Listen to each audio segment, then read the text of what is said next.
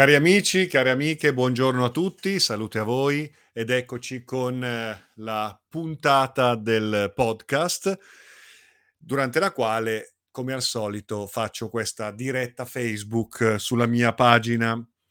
Allora, veniamo alle domande di oggi. Vi ricordo che potete continuare a scrivermi su info-carlodorofatti.com e io man mano risponderò alle vostre domande, risponderò brevemente, ma neanche tanto per rispondere quanto per dialogare insieme sugli argomenti che mi proponete, sui temi che proponete di trattare, sempre molto volentieri. Quindi info chiocciolacarlodorofatti.com, mi mandate le vostre proposte di argomento, le vostre domande e vediamo di, attraverso questo strumento, dialogare insieme. Vi ricordo domenica 10 ottobre un mio seminario online su piattaforma Zoom.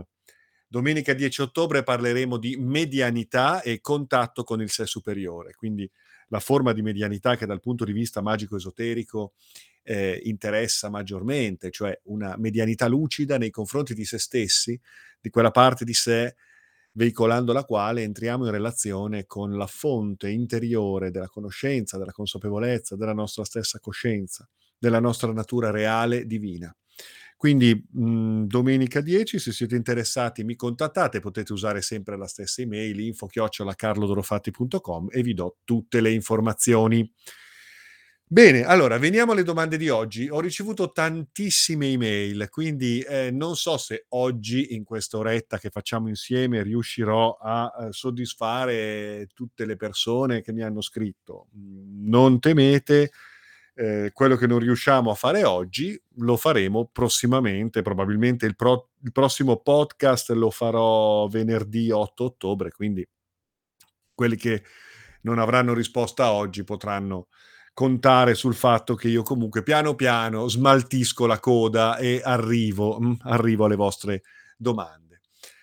Allora, vediamo un po'. Eh, l'amico Mauro mi scrive e mi dice eh, la famosa piovra, mh, mm, qui fa riferimento a un mio esempio in cui io dico sempre noi siamo tutta la piovra, ogni tentacolo della piovra eh, è un'incarnazione mh, mm, ma noi non siamo un tentacolo alla volta, eh, ma siamo tutto, tutta quanta la piovra. Noi viviamo simultaneamente tutte quante le nostre incarnazioni, eh, in, proprio come la piovra affonda i suoi tentacoli nell'oceano, eh, si muove tra gli scogli. Ecco, ricordiamoci che noi non siamo il tentacolo, ma siamo tutta la piovra, quindi noi siamo una, una creatura temporale che immerge le sue esperienze, i suoi sensi, le sue percezioni nel tempo, nella materia, nella vita e eh, simultaneamente, proprio muovendosi nel tempo come se fosse un territorio, noi eh, esploriamo le possibilità della vita, della coscienza, ma siamo tutta la piovra nel suo insieme e non solo eh, il tentacolo dell'incarnazione con la quale in questo momento ragioniamo e ci confrontiamo. Vabbè, questo era l'esempio e ho fatto una piccola premessa perché così agganciate che cosa vuol dire il nostro amico Mauro. E dice la famosa piovra, quante piovre esistono? Eh beh, esistono, tan- stando all'esempio, esistono tante piovre quanto sono gli individui, no? Quindi noi abbiamo siamo un, una, una, um, un branco no? di, di, di, di, piovre, ognuno con la propria unicità, con la propria um, anima, con il proprio viaggio, il proprio percorso, il proprio dharma. E esploriamo il fondale dell'oceano muovendo i nostri tentacoli tra le varie incarnazioni possibili, tra le varie esperienze possibili. Quindi nell'esempio, ecco, ognuno di noi è una piovra che si, si immerge nel tempo esplorando con i suoi tentacoli tutte le varie possibilità della complessità della vita e dell'evoluzione. Dove sta andando la piovra? La piovra esplora, cresce, sviluppa, connette il materiale con lo spirituale, l'esperienza umana con l'esperienza divina, la consapevolezza nel divenire delle nostre emozioni, dei nostri sentimenti e di quello che riusciamo a ehm, a fare nel bene per poter sostenere le possibilità della manifestazione, della manifestazione del nostro universo, della manifestazione della vita, dell'intelligenza, che per noi diventa non solo sopravvivenza, ma anche arte, cultura, eh, afflato mistico, spiritualità, consapevolezza anche nel vivere una vita che si regoli con la natura dell'ecosistema, quindi una vita olistica, ecologica, eh, rispettosa dell'ambiente, rispettosa degli altri, rispettosa dei valori della, de, della nostra esperienza umana che ispirata a valori divini può eh, manifestarsi in modo gioioso, felice, danzante, celebrante, Ovvio che la nostra immersione nella materia implica un oblio, implica uno smarrimento, per cui la nostra consapevolezza va ritrovata, ricostruita attraverso l'esperienza umana. E quella è la sfida della coscienza. No? Noi siamo qui smarriti nella frammentazione, nella molteplicità, nella relazione, nel libero arbitrio, nel, nel labirinto delle scelte. Siamo qui proprio per ritrovare noi stessi attraverso una rinnovata coscienza, una rinnovata consapevolezza che sappia tradurre in termini materiali la nostra natura spirituale e rimandare alla nostra natura spirituale la consapevolezza di un viaggio sempre nuovo, che è quello della vita, che è quello dell'esperienza dei sensi, l'esperienza dell'intelligenza, l'esperienza umana fatta di molteplici aspetti che letteralmente nutrono l'essere di coscienza di sé. Quindi noi connettiamo questi valori, l'aspetto spirituale e l'aspetto materiale, l'essere in quanto eh, assoluto e la coscienza dell'essere in quanto eh, esperienza nella vita. Eccole le piovre, ecco dove, dove andiamo. Andiamo a, a, a sostenere la manifestazione, la vita, l'universo, cercando di eh, elaborare una qualità della vita che possa produrre un fenomeno di vita coscienza, cosciente, vita consapevole, quindi, quindi giusta, volta alla verità, volta al bene, volta al bello, volta all'amore. Se in tutto questo invece cadiamo nelle trappole, nelle maglie dell'ego, di una percezione limitata, ridotta, distorta, allora ecco che prevalgono interessi di parte, la lotta per il profitto, la lotta per eh, una sopravvivenza a scapito degli altri, la lotta per inseguire illusioni come il denaro fine a se stesso, il materialismo fine a se stesso, l'appagamento dei sensi fine a se stesso. Ecco, tutto questo fuorvia da una visione di insieme e da un'esperienza di comunione dove la vita è espressione di diversità, è espressione di unicità, perché ognuno di noi è eh, unico ed è una versione sempre inedita della coscienza, la quale si arricchisce dei colori della vita, oppure si smarrisce nel momento in cui noi non riusciamo a rinnovare questa consapevolezza nel nostro labirinto eh, vitale. Eh, è una sfida reale perché la coscienza può, può, smarrirsi, così come può ricomporsi attraverso l'esperienza umana e quindi riconnettersi ad una natura divina che è atemporale, multidimensionale e eh, diremmo superiore mh, hm, rispetto a quello che è il confine fisico nel quale siamo portati ad identificarci nel momento in cui ci incarniamo. Quindi noi andiamo verso la complessità, verso l'evoluzione, verso la sfida della coscienza e verso la sfida nel manifestare vita che sia bellezza, amore, giustizia, verità, gioia, intelligenza, piacere, eh, all'insegna del, del, dell'esaltazione del, del, fenomeno della vita in tutta la sua straordinaria e complessa natura. Ma allora perché continua? Perché tutto è uno? Tutto è uno perché siamo connessi, siamo un'esperienza di coscienza collettiva, individuale e collettiva.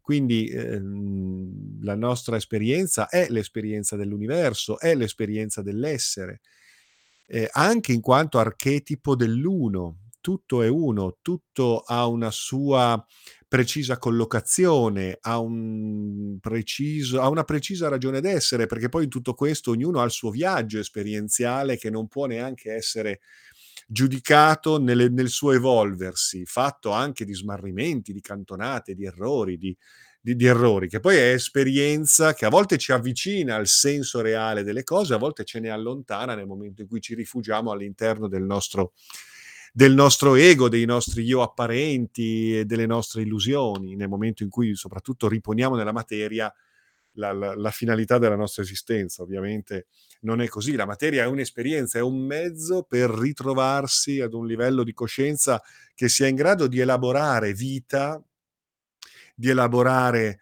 eh, possibilità di espressione dell'essere attraverso infiniti mondi, infiniti universi. Però in tutto questo ci possiamo anche smarrire, non è detto che riusciamo eh, a eh, esprimere questo potenziale. Ecco la grande sfida, no? riuscire a ritrovarsi, a ritrovare se stessi oltre il velo dell'illusione, oltre il velo di Maya, che è poi quello che ci costringe all'interno di un samsara spesso inconcludente, no? perché la vita, l'universo è un continuo tentativo di coscienza. Ecco, tutto è uno, tutto è uno nel senso che comunque questa coscienza primeva eh, è coscienza unitaria, la separazione è apparenza. Hm? All'incirca mi chiedi nella tua email quante persone fanno parte del flusso di esistenze. Eh, ogni espressione della vita fa parte del flusso di esistenze, ogni espressione della vita. Ricordiamo poi che se una persona matura consapevolezza, allora definisce una sua continuità di coscienza anche oltre l'illusione materiale, anche oltre il corpo fisico eh, perché riesce ad identificarsi con la sua natura reale, che è divina, che è spirituale. Se una persona non riesce a fare questo, non vuole fare questo, si smarrisce nelle, nei meandri del suo ego e delle sue illusioni e delle sue percezioni, mh, mm, eh, a quel punto eh, muore, cioè c'è una morte dell'anima, eh, c'è, c'è una, mm, quest'anima che si, si, si rinsecchisce. Mh? E quindi non è in grado di esprimere l'esperienza della vita riportandola alla natura dell'essere e del divino, ma semplicemente eh, questa occasione viene persa, questo potenziale non viene espresso, quindi la persona muore spiritualmente prima ancora che fisicamente, poi alla morte fisica ci sarà un riciclo della sua natura spirituale non identificata, non, non ehm, in grado di, di, di, di, creare un ponte tra la materia e lo spirito, tra l'illusione e la realtà. E allora in quel caso ci sarà un riciclo vago e caotico di quelle che sono le sue eh, memorie, la sua energia vitale, le sue forme pensiero, però tutto questo non ha una, un'identità coerente e lineare come invece può determinare chi investendo nel proprio cammino spirituale, nella propria anima, nella propria dimensione multidimensionale, dimensione multidimensionale, e invece può, può definire una sua linearità coerente, riconoscibile anche oltre l'esperienza fisica e quindi consapevolmente partecipare al grande gioco, eh, anche eventualmente potendo guidare altri in questo grande gioco, ecco allora i maestri, il bodhisattva, eccetera, eccetera e mi chiedi, io sono un tentacolo, la personalità storica dominante è la personalità in formazione in cabina di regia. Sì, tu sei un tentacolo, ma tu sei tutta la piovra, non sei solo un tentacolo. Quindi devi elevare la prospettiva spirituale dalla quale ti osservi e, e nella quale ti identifichi come flusso di coscienza eh, che sta a monte rispetto alle tue manifestazioni, le tue manifestazioni fisiche. Poi certo, noi da qualche parte dobbiamo cominciare, quindi cominciamo a comprendere la natura dei nostri io illusori, cominciamo a, a, a conoscerli, a ehm, integrarli. Questo è il processo che Jung definisce come individuazione, cioè chi sono io, ma si parte da un cosa non sono io, cosa non sono io, chi sono io veramente? Qual è la mia natura reale? Qual è quell'aspetto di me che può legittimamente dirsi io e che non sia un costrutto sociale, artificioso, convenzionale, illusorio, che in realtà non, non mi appartiene, non mi rappresenta. Allora, andare alla caccia dell'anima, dicono gli sciamani, andare alla caccia di chi sono io, per poi comprendere che anche quell'io verrà trasceso alla luce di una consapevolezza ancora superiore, dove dove, mhmm, è flusso di coscienza soggettivizzato dall'io che in realtà non può neanche definirsi come un'identità tra le altre. Il flusso di coscienza è un qualcosa di ancora superiore rispetto alla definizione dell'io, mh. È la farfalla che, mhmm, non è neanche più il bruco, okay? Bene. Beh, uhm, spero di averti dato qualche sapore, eh, perché queste, risposte sono molto veloci. Io poi sono anche cioè cerco anche di di sintetizzare naturalmente, no, cerco di sintetizzare e di e di di darvi degli input. Poi è chiaro che questi temi questi temi, per esempio questo tema, è proprio, ehm, affrontato nell'accademia, nell'Accademia ACOS, che ora è un percorso online necessariamente, si affrontano questi temi sulla distanza di 4 anni di studi, mh.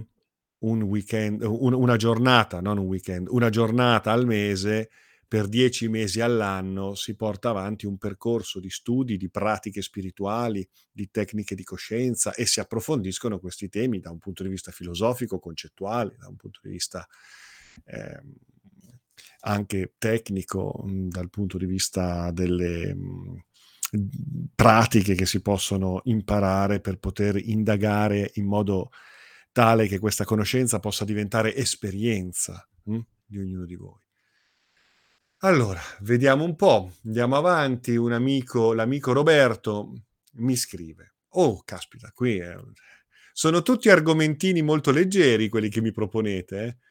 Allora, volevo chiederti: chi è Satana?" Oh la Madonna! Esiste? È un'idea? Una specie di dio? Ha riscontro in qualche oggetto cosmico? È il dio degli inferi? Ma poi 'sti inferi esistono? Gli gnostici lo chiamano Ahriman, Ahrimane. No, in realtà Ahriman è la tradizione zoroastriana, che poi in effetti, uhm, si fonde per molti versi con alcune tradizioni ehm, gnostiche, giudaiche anche. E comunque, vabbè, nella vita di tutti i giorni lo esprimiamo? È un qualcosa che è in noi? È il voladores? Mi dice: "Perché esiste il satanismo e se esiste anche ehm, anche se il il loro è un cattolicesimo al contrario, ci ci sarà qualcosa di vero?" Lui mi dice: "Ho 2 amici satanisti, ma quando mi parlano del loro satanismo pensano" io penso: "Ma allora anch'io sono un satanista." Dunque Satana chi è? Cos'è? Esiste per davvero? Mannaggia, allora qui dobbiamo eh, ma qui l'argomento è enorme. È enorme sia dal punto di vista storico, sia dal punto di vista antropologico mitologico, simbolico, archetipico e poi nell'accezione comune del termine ai giorni nostri. Quindi dobbiamo fare una disamina non semplice, perché poi il discorso di Satana si intreccia con quello di Lucifero, si intreccia con quello dell'Anticristo, ehm, si intreccia con quello del male, dell'inferno e degli inferi. Ehm, quindi caspita, l'a l'avversario, il diavolo, sono tutti concetti che vanno capiti bene nella loro evoluzione storica, ehm, nella loro etimologia per quello che è, diciamo, un'analisi accademica di questi termini e di questi enti alla luce poi delle diverse tradizioni religiose e anche esoteriche. Quindi, caspita, mi mi stai dando una bella, ehm, patata bollente da gestire. Mhmm, vediamo un po' però, vediamo un po' di dare qualche qualche elemento. Poi, mhmm, sicuramente lo vorrò fare un seminario, se non magari una conferenza, ma addirittura un seminario su questa faccenda, su questa faccenda del del diavolo, di Satana, del satanismo, invece tutto l'altro discorso che può riguardare Lucifero, il drago. Vediamo, si potrebbe fare effettivamente un un approfondimento anche da un punto di vista dell'evoluzione storica di questi concetti, quindi nella storia delle religioni, della religione. questa, mhmm, questo, questo particolare pantheon eh, che per lo più si riferisce a eh, concetti e anche forze o divinità che sono state demonizzate da una cultura successiva eh, che si è imposta su culture precedenti. Quindi molto spesso la demonizzazione delle divinità dell'avversario sottomesso sono diventate il male, sono diventate le icone del, del, del male. Ora, eh, comunque, eh, io parlo fondamentalmente di archetipi, talvolta di stereotipi, quindi di simboli, quindi di miti, che possono trovare riscontro nella storia profonda, individuale di ognuno di noi o addirittura nella storia collettiva dell'umanità, alle prese con la sua vicenda mh, mm, evolutiva, eh, talvolta involutiva. Quindi parlare di Satana vuol dire parlare della natura del concetto di avversario, ma l'avversario di chi? Perché spesso poi nel gioco duale tra bene e male, tra positivo e negativo, tra superno e infero, eh, bisogna capire poi da che parte sta il bene e quale bene e da che parte sta eventualmente eh, il male che quelli buoni dicono che sia il male. Poi però bisogna capire un attimo se quelli buoni sono de- davvero quelli buoni e non stanno strumentalizzando invece qualcosa per sostenere la loro autorità sui cattivi, che poi bisogna capire se sono i cattivi, perché io quando ero piccolo e guardavo i film dei cowboy e degli indiani, io ero convinto che i cowboy erano i bravi, gli indiani erano quelli cattivi, che, facevano, che tagliavano lo scalpo. Invece poi studiando la storia scopri che è proprio il contrario, gli indiani erano lì belli tranquilli, pacifici con le loro cose, arrivano questi eh, eccoci qua, eh, qui è tutto nostro, ti ammazziamo tutti i bisonti, ti facciamo fuori tutte le tribù, eh, ti usurpiamo tutto il territorio e eccoci qua, siamo noi gli americani. Ecco, siamo noi, eh, i buoni siamo noi, voi siete i brutti e cattivi, indigeni, ignoranti. Ecco, poi scopri che non è proprio così. Quindi a volte indagare eh, il... Um, la matrice, le matrici, le icone del cosiddetto male, scopri che poi in realtà Non stanno proprio così eh, effettivamente le questioni, anche nel discernimento tra il bene e il male e tra i protagonisti o i sedicenti protagonisti del bene o del male. Quindi, ehm, Satana. Satana è, è dall'etimo, possiamo farlo derivare da, da Shaitan, da Set, ehm, da... Eh, forme eh, anche eh, che possano riguardare certe divinità, ma anche da Haksatan, il, il diverso, l'avversario, colui che è diverso, l'alieno. Hm? Haksatan. Quindi eh, Satana è il concetto del diverso, dell'alieno, dell'avversario o dello sconosciuto che non vuol dire che sia bene o male questo sconosciuto, questo alieno, questo diverso, questo provocatore. Mm? Eh, Satana diventa Satana con, con, il, con, il, con, la religione, con la religione giudaico-cristiana, con la religione cattolica, diventa Satana, diventa l'emblema del male, l'incarnazione del male, l'avversario di Dio, quindi il, il grande tentatore, eh, il diavolo. Hm?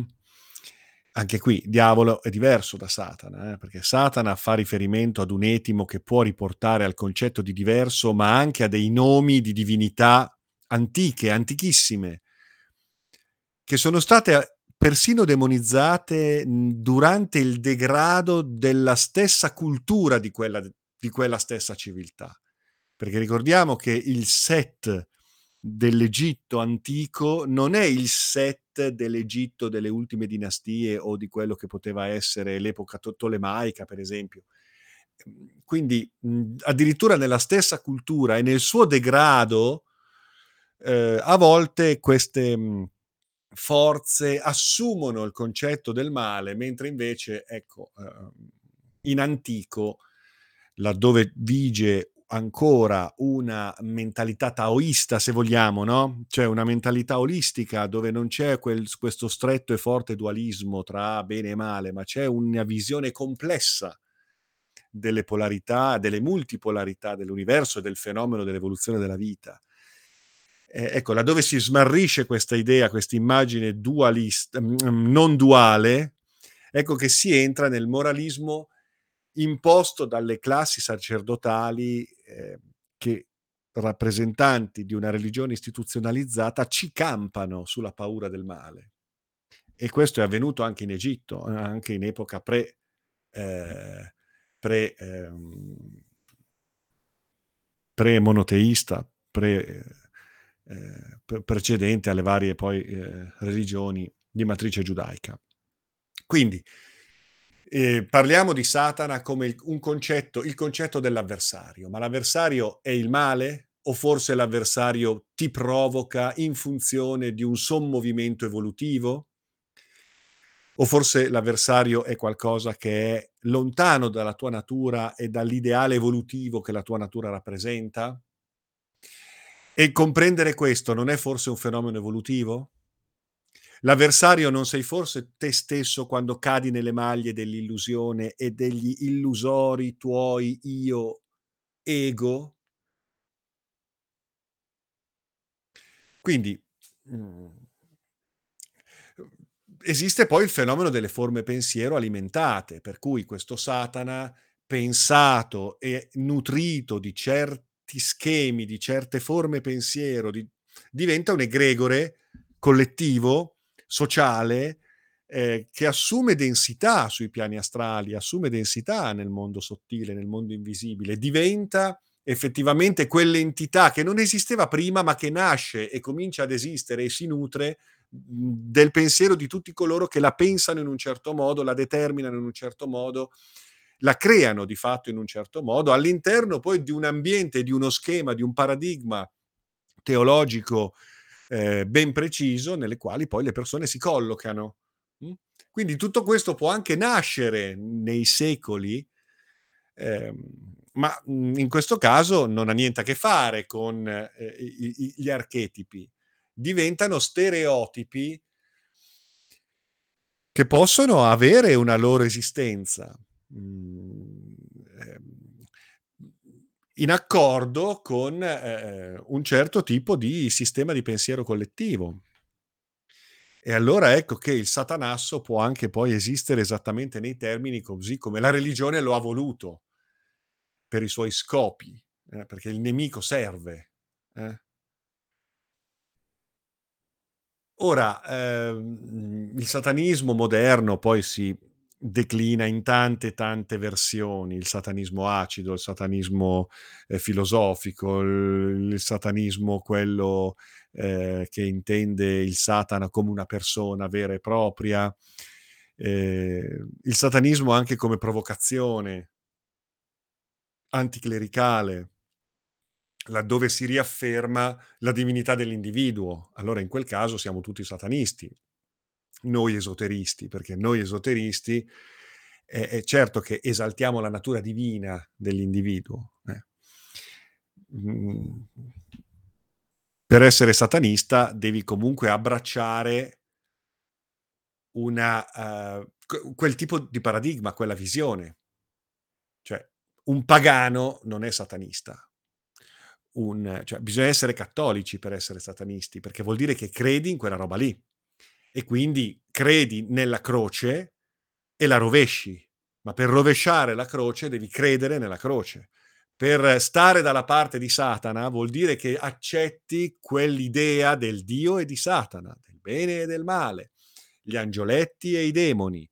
Ehm, e quindi credi in quell'impianto. Per essere satanisti bisogna essere cattolici. Un non cattolico non ha senso che si definisca satanista, perché non ha bisogno di girare alcuna croce, non, non, ha quello come riferimento ideologico, come riferimento ideale e come simbolo espressivo della propria natura evolutiva. Quindi per essere satanisti bisogna essere cattolici, bisogna essere cristiani, altrimenti non ha senso. Un, un, una persona che prescinde da, quel, da quella religione, mh, mm, per quella persona, Satana, non, cioè, non gli appartiene perché... E quindi non, com, come può definirsi satanista? Si, def- si, definirà pagano, sciamano, neo-sciamano, neo-gnostico, neopagano, gnostico poi di una gnosi antica, non della gnosi eh, cristiana. Quindi, ecco, mh, mhmm, Satana esiste, probabilmente lo, lo si fa esistere quando collettivamente si nutre quell'icona e allora poi diventa reale diventa qualcosa che sui, sui, nei, nei, substrati dell'astrale esiste, prende forma e si muove e, e, e, si nutre dell'emotività di chi lo pensa. Ecco allora le suggestioni, le impossessazioni diaboliche, eh, la paura del demonio e, e qua e là. Satana è un archetipo, è un concetto antico che si rifà a quelle antiche divinità dell'ombra che erano provocatorie, che erano eh, ribelli anche rispetto alla definizione di uno status quo quando quello status quo istituzionale non rappresenta più l'individuo nella sua libera espressione evolutiva. E allora ecco il ribelle. Ecco il portatore di luce, che ruba la luce ai falsi dei per riportarla all'uomo. Ecco Lucifero, il, il, il set, il shaitan che rappresenta l'essere umano nella sua espressione divina, ribelle nei confronti dei conformismi delle convenzioni umane, quando si incancreniscono in schemi riduttivi, che diventa il portatore di luce, diventa la stella del mattino, che ti può guidare nella, nella tua giornata, diventa ehm, il portatore di luce, colui che porta la fiaccola dell'agnosi, che ti, ti ricorda, guarda che tu non sei questo, sei ben altro. Ecco la provocazione. Ecco, ecco l'avversario, che però non è un avversario, è colui che ti ricorda chi sei. E ti costringe anche ad un discernimento tra bene e male attraverso le sue anche provocazioni, non solo rivelazioni. Mm? Ehm, poi abbiamo delle culture profondamente duali. Pensiamo allo zoroastrismo. Ecco, lì troviamo invece che esiste un Dio buono ed esiste un Dio cattivo. Esiste Aura Mazda ed esiste eh, Ariman, Angra Maniu. Eh, questo informerà tutto quello gnosticismo che poi conosceremo anche come gnosticismo cristiano, il bene e il male, il Dio del bene e il Dio del male il dio di luce e il demiurgo con i suoi arconti. Eh, ma qui se entriamo troppo nella logica del dualismo, cosa che poi spesso ritroviamo anche in correnti come l'antroposofia, per esempio, e lì si perde di vista la complessità dell'insieme. E, e, e, ci si schiera in maniera illusoria, perché poi alla fine non, non, è, non è quello il modo di approcciarsi al fenomeno della vita e dell'evoluzione. Dobbiamo recuperare quindi le fonti del Tao, le fonti dell'Advaita Vedanta, laddove riscontriamo finalmente il recupero di una visione non dualista della, della vita e della realtà, dove usciamo dallo schema pecore, pastore, lupo. Bisogna uscire da quello schema lì, perché quello schema lì è quello che usano le religioni per creare poi dipendenza, eh, delega, deresponsabilizzazione eh, intercessione, eh, ti allontanano dalla, dall'immediatezza e dal diretto rapporto con i valori del sacro. Ok? Quindi eh, questo è un po' un discorso generale, poi è chiaro, il diavolo è il concetto del diaballein, il separatore, colui che tende a separare, il, però anche qui il separatore è negativo o positivo? Se sei in un processo di nigredo e stai vivendo l'esperienza del solve, eh, eh il, il dia ballein in quel momento è ciò che separa affinché tu possa distinguere e discernere. Nel momento in cui sei nell'esperienza della reintegrazione, allora il Dia Ballein diventerà il Sun Ballein, il simbolo, il simbolo che reintegra le, le, le, la tua identità nel momento in cui hai esplorato l'esperienza del solve e allora ecco il coagula. E allora il, il, il principio separatore si trasmuterà in un principio reintegratore, ma è lo stesso principio. E Lucifero, portatore di luce, ma nei Vangeli l'attributo di stella del mattino viene assegnato addirittura persino a Gesù Cristo, il quale era un trasgressivo, era un, era un ribelle.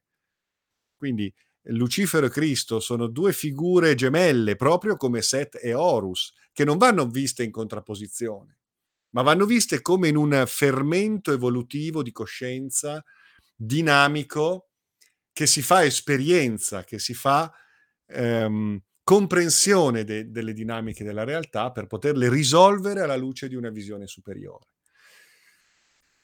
E, ehm, ed ecco qua tutto quello che può, può, dirsi. Poi il concetto di anticristo, vabbè, sono tutti concetti che nascono successivamente, però ecco, poi qui è, è divertente anche osservare il gioco delle parti, no? Cioè, eh, chi a volte si dice testimone di Cristo, in realtà è molto più testimone di un anticristo che non del Cristo che intende rappresentare, se pensiamo alla Chiesa, no? eh, se pensiamo al cristianesimo eh, nelle sue espressioni religiose istituzionali, beh, mm, penso che sia molto più vicino a un concetto di anticristo che non a un concetto di Cristo nell'espressione ne, de, de, dei suoi valori eh, di insegnamento che poi vengono tanto propagandati, ma poi in realtà ben poco applicati nell'espressione di queste istituzioni storiche la cui politica ha condotto l'umanità ad un disastro di fatto. No? Quindi bisogna anche comprendere qual è il gioco delle parti. Ehm, ma io mi sento molto a mio agio nel definirmi un drago, un lucifero, un portatore di luce, un, un provocatore. Mi piace, mi piace, ma non perché debba schierarmi da una parte o dall'altra, ma perché c'è anche questa componente nel mio stesso magistero. Io a volte sono Horus, a volte sono Set, a volte sono Cristo, a volte sono Lucifero, a volte mi, mi aggiro nella luce, a volte mi aggiro nell'ombra in una dialettica dove è in questo momento storico, secondo me, la provocazione molto importante per eh, permetterci di ehm, liberarci da tutta una serie di schemi, di condizionamenti, di sistemi di credenza limitanti e di cantonate clamorose, perché noi spesso non ci accorgiamo che a volte eh, comunque alimentiamo degli schemi che non hanno niente a che fare con la vera natura dell'essere umano, della sua evoluzione umana e divina a volte anche nel, nel, nel, negli ambiti esoterici vedo che prendono degli svarioni straordinari perché forse a volte c'è anche una mancanza di coscienza in quello di cui si sta parlando. Non so se ti ho risposto. Satana chi è, cos'è, esiste da, per davvero? Esiste se, se, se, abbracci quel tipo di religione, se, se ti sintonizzi con quel tipo di frequenza, di pensiero che lo vuole, che lo desidera, che lo determina e che lo fa esistere, proprio nei termini con cui lo descrive che non hanno niente a che fare poi eventualmente con la storia etimologica, mitica e archetipica del concetto di Shaitan, di Set, del suo mito e della sua, eh, eh, del suo significato complessivo. Niente a che fare. Nasce questo Satana, così come, come, come Yahweh, da, che, che da, un, da, un, semplice demone del Sinai diventerà il, l'unico Dio eh, per via di tutta una serie di vicende storiche molto interessanti da conoscere che eh, di fatto creano una, una forza, un egregore eh, che poi assumerà il controllo delle, de, dei pensieri umani. Ehm, tutto ciò è qualcosa di cui ci dobbiamo liberare. E sicuramente l'immagine del portatore di luce, di Prometeo, sono immagini mito molto importanti da recuperare in sé proprio per eh, comprendere la necessità di demolire tutta una serie di schemi. Shaitan, Set e anche Shiva. Shiva il distruttore, ma il distruttore di chi? Il distruttore dell'illusione.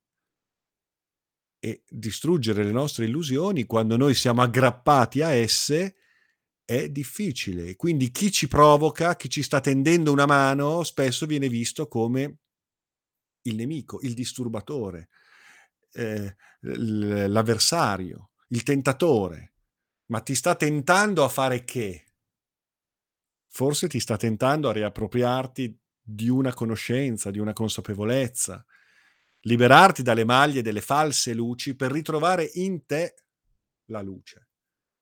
E quindi ti riporta in un cammino di tenebra proprio per emanciparti dalle false luci e proprio perché cominci a guardarti dentro e a ritrovare in te l'essenza della conoscenza e della coscienza. Discorso ampio, affascinante, bellissimo, eh, che mm, merita molto di più. Io adesso sono andato un po' a braccio, un po' a mano libera, forse mi sono anche un po' perso. Eh, sono già 40 minuti di podcast. Io penso che ci dobbiamo fermare, mannaggia. Sono riuscito a fare solo due domande, però penso e spero che le cose che abbiamo detto e visto siano utili a tutti. Quindi anche se non ho risposto alla domanda che tu mi hai mandato, caro ascoltatore, eh, fa niente, penso che comunque possa essere stata una bella riflessione questa. Poi eh, arriverò alla tua domanda, caro ascoltatore, nel momento in cui eh, ci arriviamo, insomma, quindi magari già venerdì prossimo. Ho una miriade di domande in coda, però è bellissimo perché mi fate delle domande stupende. Mi fate delle domande stupende, quindi grazie, grazie a voi. Vi saluto e vi auguro buona giornata, buon weekend, alla prossima. Salute a voi.